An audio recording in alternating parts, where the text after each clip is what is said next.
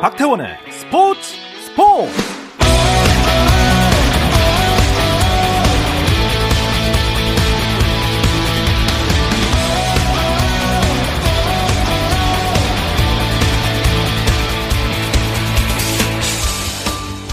스포츠가 있는 저녁 어떠신가요? 아나운서 박태원입니다.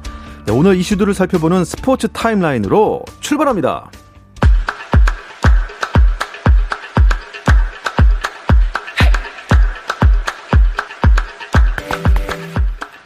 프로야구 경기 상황부터 보죠. 4위 두산이 선두 KT를 만났습니다. 수원인데요. 6회 초 KT가 두산에 4대 1로 앞서 있습니다. 그리고 4위 두산을 1.5 경기차로 뒤쫓고 있는 5위 키움은 한화를 상대하고 있는데요. 6회 말 키움이 한화에 1대 0으로 앞서 있습니다. 7회 초로 넘어갔군요. 6위 SSG의 상대는 2위 삼성입니다. 두 팀 현재 6회 말 SSG가 점수를 조금 벌렸습니다. 5대 1로 앞선 가운데 7회로 넘어가겠습니다. 가을 야구를 포기할 수 없는 7위 NC 기아와 대결하고 있습니다. 와 대단합니다. 경기 현재 5회 말이고요. 6대 6 팽팽한 동점입니다. 롯데 대 LG의 경기도 보겠습니다. 잠실 비가 와서 조금 경기가 늦게 시작을 하긴 했는데요. 4회 말이 됐습니다. LG가 롯데 2대 1로 앞서 있습니다. 10월 A매치 기간 치러질 2022 카타르 월드컵 아시아 최종 예선 3, 4차전 일시와 장소가 발표됐습니다. 축구대표팀은 다음 달 7일 오후 8시 안산 와스타디움에서 시리아와 최종 예선 조별리그 A조 3차전 홈 경기를 치르고요. 이어 이란으로 건너갑니다. 한국 시간으로 12일 오후 10시 30분 테헤란 아자디 스타디움에서 이란과의 4차전 원정 경기를 치릅니다. 이재영, 이다영, 쌍둥이 자매 그리스 진출이 임박했다는 소식이 들어왔습니다. 국제 배구 연맹이 대한 배구 협회에 두 선수의 국제 이적 동의서 승인에 대한 입장과 향후 절차가 담긴 공문을 이메일로 보냈고 이 같은 내용은 두 선수가 계약한 그리스 구단에도 전해진 것으로 알려졌습니다. 공문에는 배구 협회가 이적료 성격의 금액을 그리스 구단으로부터 받을 계좌를 전달하라는 내용이 포함됐고 배구협회가 이를 거절하더라도 이재영과 이다영의 국제 이적 동의서를 내주겠다는 입장도 덧붙여 있는 것으로 전해졌습니다. KBL 신인 드래프트에서 서울 삼성이 전체 1순위로 연세대 센터이자 이창수 KBL 경기 감독관의 아들인 이원석을 선택했습니다. 전체 2순위로 하윤기가 수원 KT의 선택을 받았고 3순위 오리오는 가드 최대어로 꼽힌 이정현을 호명했습니다. 한편 지난 25일 KCC와의 연습 경기 도중 발목 부상을 당한 KT의 허훈은 병원 진단 결과 인대 두 개가 파열돼서 전치 4주에서 6주라는 의사의 소견을 받아 10월 9일 정규리그 개막전에 출전하기는 어려울 것으로 예상됩니다.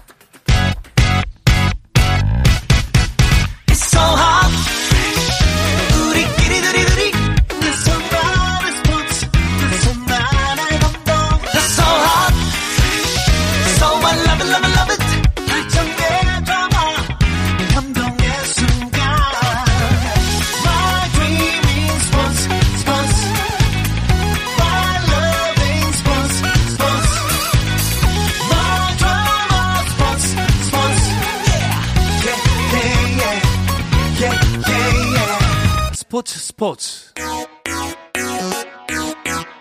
No problem. 화요일 저녁에는 이 두 분과 함께하고 있죠. 정 PD와 김 기자, 정현호 KBS 스포츠 PD. 일간 스포츠의 김지한 기자 두 분 나오셨습니다. 안녕하세요. 안녕하세요. 어서 오십시오.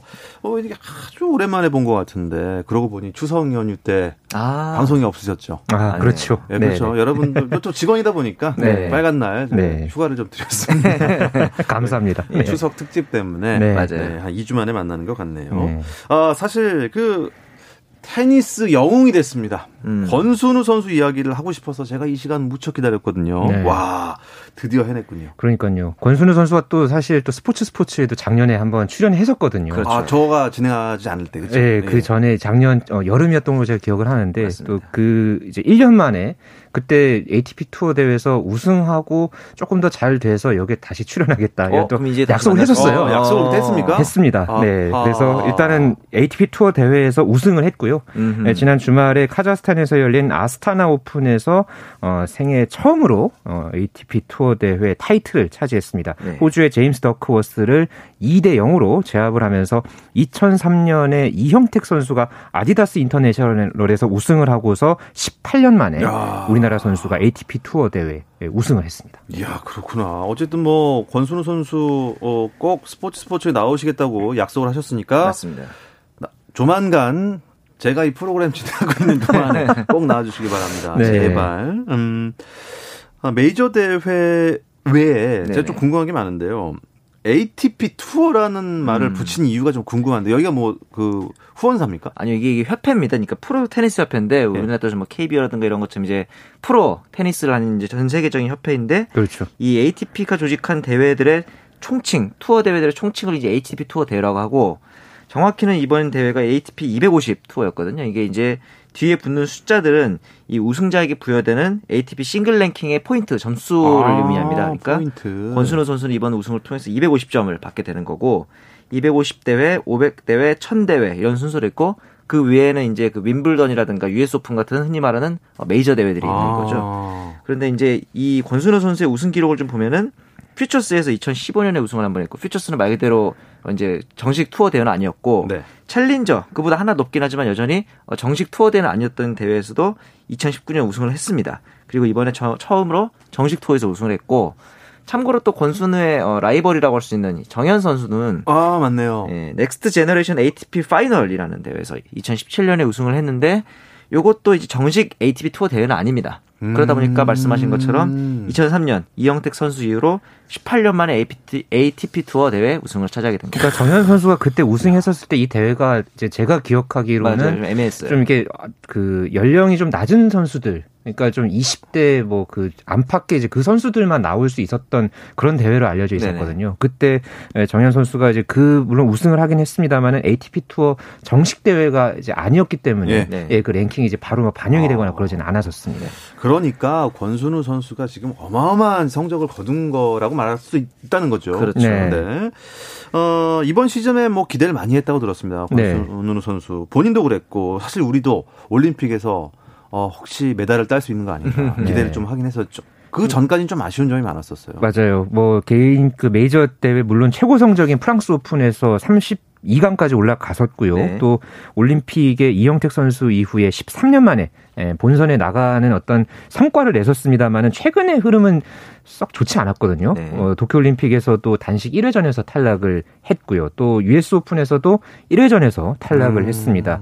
그럼에도 이번에 이제 우승을 할 수 있는 어떤 기회, 원동력을 만들어냈고요. 특히나 준결승전에서는 첫 번째 서브를 넣고 나서 14회 연속 득점을 기록하는 음. 예, 그런 또 좋은 흐름을 이어가기도 했습니다. 네. 또 결승전에서도 이 첫 세트의 이제 타이브레이크 접전 끝에 7대 6으로 이겼거든요. 네. 그러니까 듀스 접전에서 이 권순우 선수가 끝까지 집중력을 잃지 않았고요. 또 2세트에서도 이 초반에 이제 조금 이제 서브 게임을 이제 브레이크를 당했는데 그 뒤에 권순우 선수가 또 이제 계속해서 게임을 가져오면서 본인의 흐름으로 이제 가져오면서 음. 예, 결국 우승까지 만들어냈습니다. 이야, 이 이번 우승 권순우 선수가 이렇게 잘할 수 있었던 뭐 진짜 직접적인 원인, 요인, 네. 원동력 뭐가 있을까요? 사실 권순우 선수의 장점이자 특징 중에 하나가 이제 굉장히 좀 빠른 스피드를 앞세워서 서구권 선수보다 조금 떨어지는 체격을 어, 극복하는 체력이라고 볼 수 있거든요. 네. 이제 상대편 선수들이 뭐 down the line이라는 거 이렇게 베이스 라인을 타고 들어오는 공격이 있을 때 이걸 스트로크로 받아치면서 계속 왔다 갔다 하는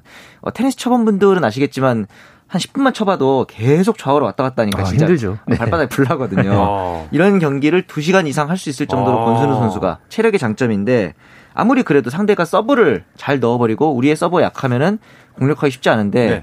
최근에 전 권순우 선수의 서브가 최고 시속이 216 시속 216km까지 올라왔어요. 그 정도로 와, 서브에 있어서 굉장히 많은 발전이 있었고 네. 이제 fake shot이라고 할 수도 있는 이 드롭샷 이제 세게 치는 척하면서 툭 떨어뜨리는 네. 거를 이 권순우 선수의 특징은 포 포핸드, 백핸드로 다 할 수 있거든요. 아. 이런 부분들에 있어서 굉장히 좀 경기 운영에서도 강점이 있다 이렇게 야. 보시면 될 것 같아요. 네. 뭐 이제 일단 뭐 우승했으니까 이 명실상부 이 대회에서만큼은 최고 아니었겠습니까? 그렇죠. 네. 그리고 바로 다음 대회 일정에 계속 지금 이제 투어를 뛰게 되는 거죠. 네, 일단 권순우 선수가 세계 랭킹이 많이 올라갔습니다. 네. 82위에서 어 이제 본인 랭킹 이제 최고 기록인 57위까지 올라섰고요. 그렇죠.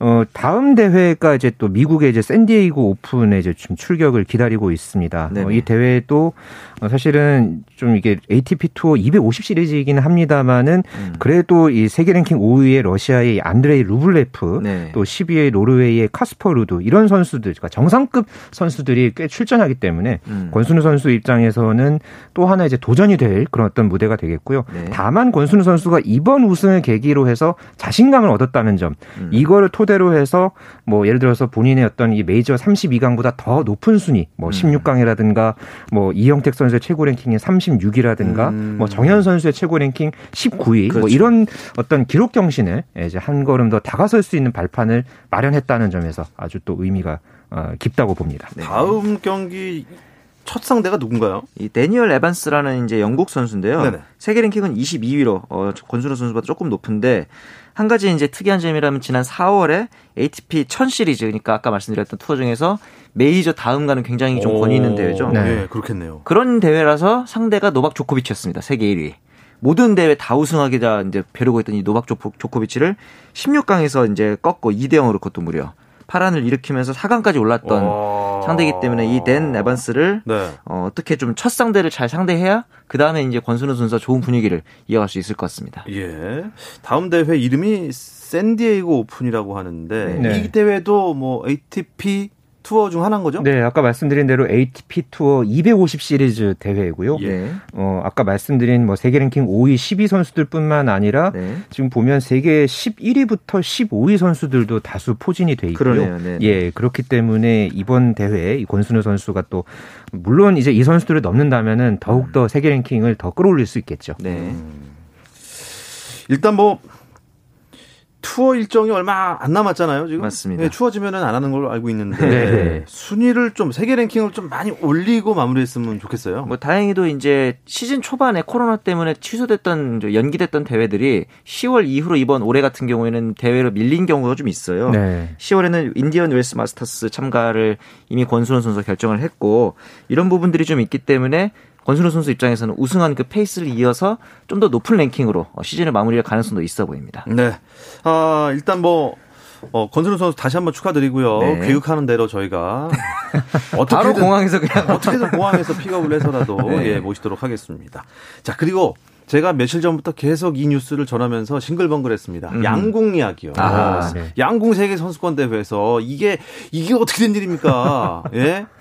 아니 걸려 있는 금메달 이거 전부 다 가져온 거죠. 그러니까요. 맞습니다. 네, 전 종목 석권을 이뤄낸 우리 양궁 대표팀 그것도 그 전에 물론 우리나라가 금메달 4개 전 종목 석권을 3번 했는데 네네. 이렇게 5개를 다 석권하는 것은 이번이 처음입니다. 아, 처음이죠. 왜냐하면 그렇죠. 이 혼성전이 2011년 세계 선수권 아. 이때부터 열렸기 때문에 네. 어, 지난 2019년 대회 때는 우리나라가 혼성전에서만 금메달 땄거든요. 맞아요. 나머지는 전부 다 이제 다른 경쟁국들한테 밀렸는데 이번에 이 금메달 5개를 모두 휩쓸었고요.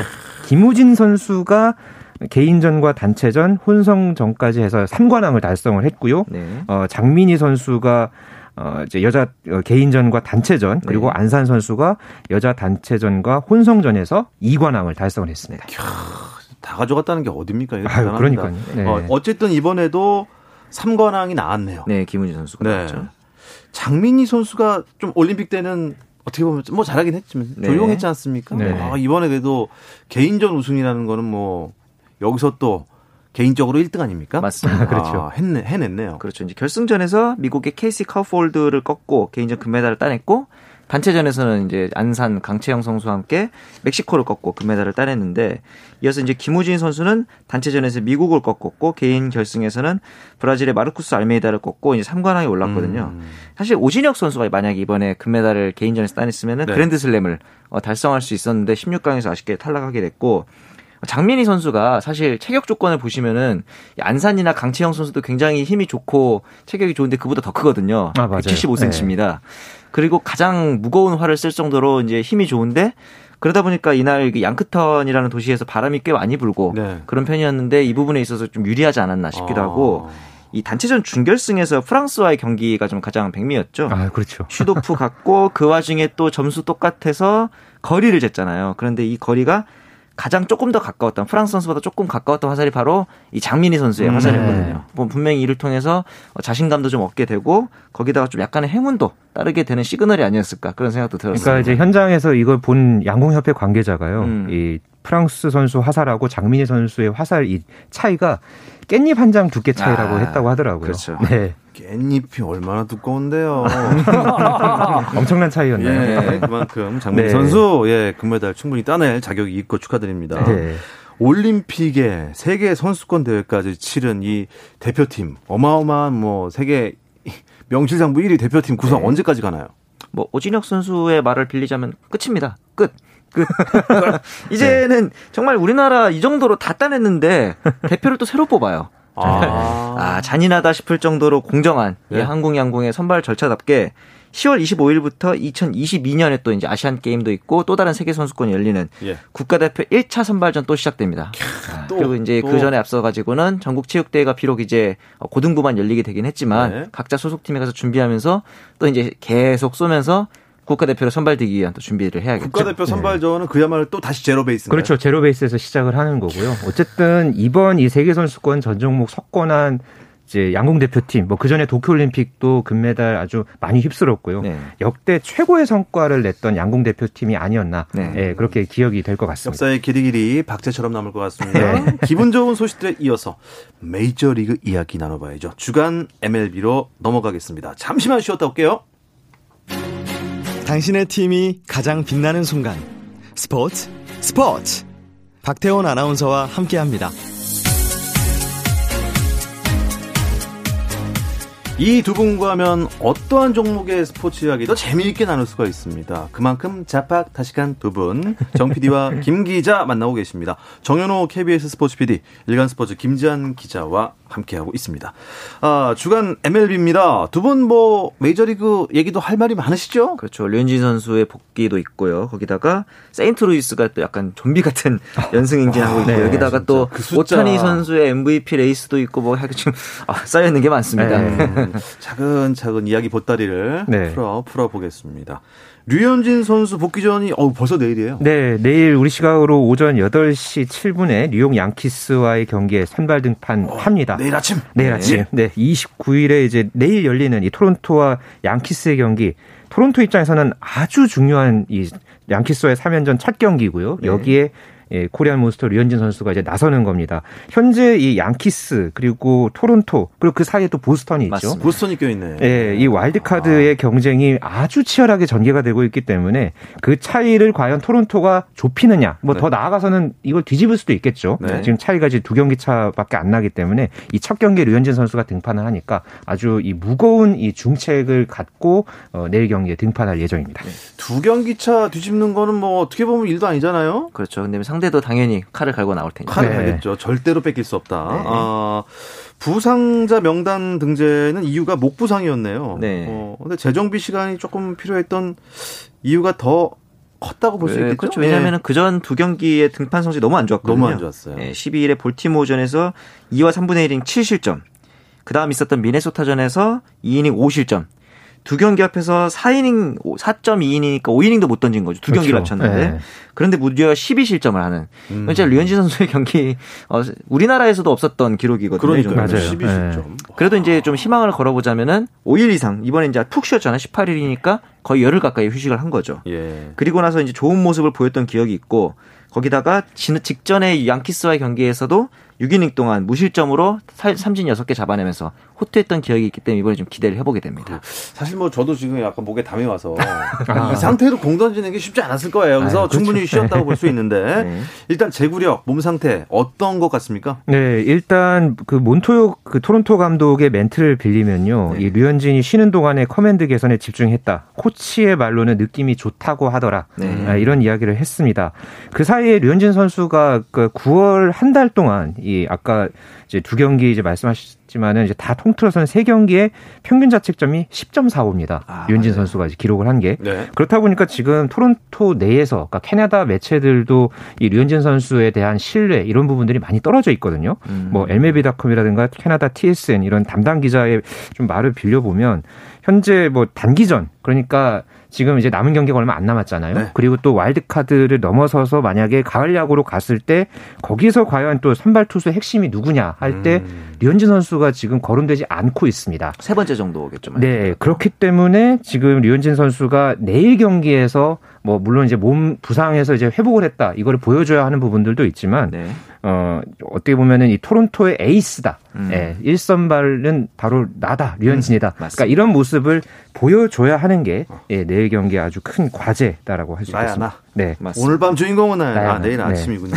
네, 네. 어, 어쨌든 양키스가 잘 못 쳐주길 바라고 음. 토론토가 잘 쳐주길 바라야 되는 그런 네. 상황이 됐어요 지금. 그런 상황이 됐는데 양키스가 또 분위기가 좋아요. 좋아요. 예, 최근 10경기만 보면 7승 3패로 5승 5패인 토론토보다 좀 앞서기도 하고 네. 이 팀에는 이제 주간 MVP가 있습니다. 지안카를로 스탠튼이죠.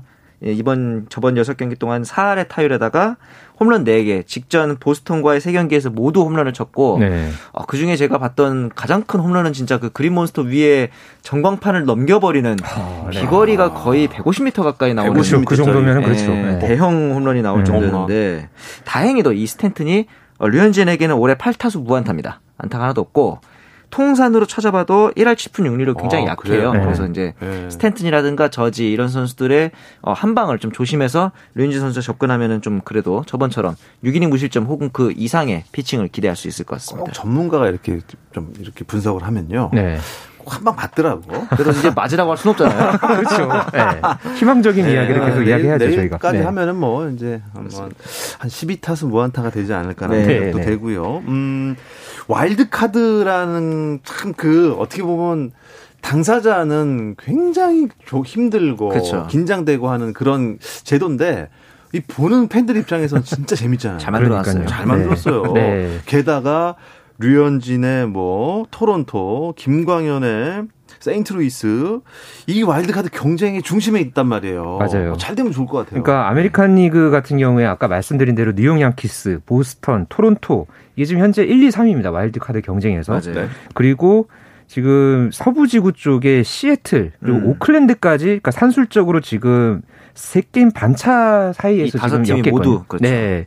그렇기 때문에 지금 다섯 개 팀이 지금 엮여서 마지막까지 아마 어, 이제 승부를 펼칠 것 같고요. 네.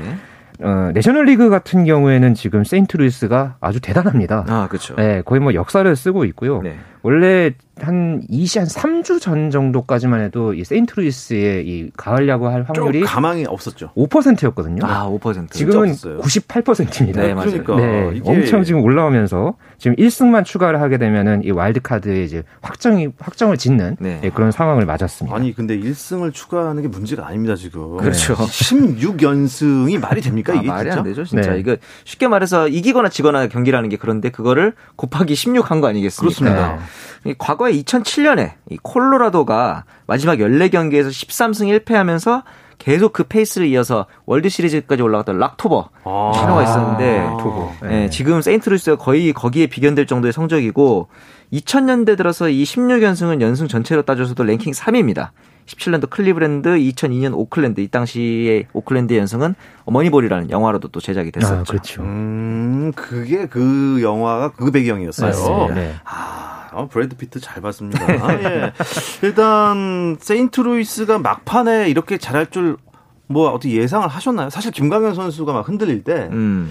야 이거 안 되겠다 하는데 타자들이 그걸 역전을 시켜버리더라고요. 그러니까요. 그리고 또 어쨌든 김광현 선수가 또 중간 중간에 많은 등판을 한 게 아니었잖아요. 네. 세 경기 등판을 했는데 나름대로는 또 의미 있는 그런 성적들을 계속 냈었어요. 맞습니다. 예, 15연승을 했었을 때 그러니까 이게 구단 창단 최다 연승 기록을 새롭게 세웠을 때 그 경기에서도 김광현 선수가 승리 투수가 됐었고요. 네. 예. 어, 그러면서 좀 사실 아직까지 도 이 선발로 올라갈지 입지는 좀 잘 모르겠습니다만은 음. 네 김광현 선수가 이제 그런 과정에서 뭔가 좀 하여튼 보여주고 있는 그 부분은 좀 인상적입니다. 남습니다. 자, 일단 지금 저희가 이막 엄청 재밌게 얘기하는 와중에 시간이 이거밖에 안 남았어요. 아까 아, 네. 저희가 이제 예- 예고를 해드렸지 않습니까? 오타니 얘기를 안할 네. 수가 없거든요. 이번엔 투수 얘기입니다. 투수로서의 오타니인데 네. 9승 2패거든요, 현재. 만약에 마지막 등판에서 10승을 달성하게 되면은 1918년 베이브루스 이후로 103년 만에 103년 네, 만에. 두 자릿수 네. 홈런에다 두 자릿수 승리를 달성할 수 있는 기록을 놨는데 이제 등판이 딱 한 번 정도밖에 한 번 남지 남았어요. 않았을 한번 것 남았죠. 같아요. 어, 10승을 채울 기회가 올까요? 아마 한 번을 이제 LA 에인절스의 이제 코칭 스태프가 어떻게 이제 맞아요. 상의를 하느냐에 따라서 달려 있겠죠. 지금 LA 에인절스가 가을 야구하는 지금 좀, 이, 좀 상대적으로 떨어져 있는 상황이죠. 네. 결국은 이제 오타니의 이제 컨디션 그리고 예, 구단에서 이제 어떻게 이걸 판단하느냐인데 오타니가 이제 마지막으로 이제 등판을 했던 게 27일 날 이제 시애틀전이었거든요. 네. 이 경기에서 112개를 던졌습니다. 아. 좀 많이 던졌거든요. 네. 어, 이제 보통 오타니가 뭐 6일에 한 번 뭐 이렇게 이제 등판을 이제 하는데 네. 어, 산술적으로 어쨌든 한 경기가 남았습니다. 음. 예, 오타니가 과연 이 어떻게 이제 몸 관리를 하고 네. 나오느냐에 따라서 음. 예, 이 10승 기회를 얻을 수 있을지 네. 이 여부에 달려 있다고 글쎄요. 봅니다. 10승도 하고 홈런왕도 하고 하면은 뭐 진짜 대박이겠지만 네. 일단 뭐 홈런과 승수가 두 자릿수다라는 거랑 차원이 다르잖아요, 지금. 그렇죠. 홈런 왕인데. 네. 그리고 지금 현재 오타니가 1위인가요? 홈런 왕은 심지어 이제 블라디미르 게레로 주니어랑 페레즈가 공동 1위입니다. 아, 46개로. 그래요? 네, 아. 넘어섰구나. 오타니는 하나 밀리고 있고 이렇기 예. 때문에 지금 만약에 이대로 가면 MVP가 누가 할까도 굉장히 좀 관심사인데 만약에 제가 저 저번 주에는 트리플 크라운을 달성하면은 오타니가 쉽지 않다라고 했는데 어, 타점 부분에서 블라디미르 게레로 주니어가 많이 밀려났어요. 네. 그러면서 현지에서는 이미 오타니다 끝났다 음. 이런 반응들도 좀 많이 나오고 있고 이게 최고 타격을 한 선수가 아니라 최우수 선수에게 주는 거니까 리그 흥행을 좀 선도했다는 점에서도 오타니에게 좀 더 몰리는 그런 분위기가 좀 있긴 하죠. 네. 뭐 경기가 얼마 안 남았다고 하니 포스트 시즌이 이제 정규 시즌은 이번 주까지인 거죠. 어, 그렇죠. 예, 정규 리그가 이제 끝나고 그렇기 때문에 이제 포스트 시즌을 이야기를 네. 다음 주에는 아마 이 시간에 나눌 수 있지 다음 않을까 주이 싶습니다. 시간에 예. 뭐 남은 일정 주목할 만한 포인트 있을까요? 아, 지금 이 작년까지 두산에 있었던 이 플렉센 선수가 네. 정신 차려 보니까 지금 메이저리그 다승 2위입니다. 네, 아메리칸 리그에서. 아메리칸 네. 리그. 어, 우리 아니, 플렉슨. 네, 플렉센 선수가 지금 14승을 네. 이렇게 해서 차지하고 있는데 어, 지금. 보면서 거기다가 이제 내 다음 주에 이제 MVP가 누가 될지 홈런왕은 최종적으로 누가 차지할지 그리고 이제 내셔널리그 서부 지구에서 다저스랑 샌, 샌프란시스코가 둘 다 100승인데 둘 중 한 명이 2등을 해야 되는 아, 이런 상황이기 때문에 다음 주할 얘기 정말 많습니다. 다음 주에 네. 진짜 많을 것 같습니다. 다음 주 화요일 기대해 주시기 바랍니다. 이 이야기를 끝으로 이번 주 정 PD와 김 기자는 여기서 마치겠습니다. 정현호 KBS 스포츠 PD 또 일간 스포츠 김재한 기자 두 분 고맙습니다. 감사합니다. 감사합니다. 네, 내일 수요일 저녁 8시 30분에 다시 찾아옵니다. 박태원의 스포츠 스포츠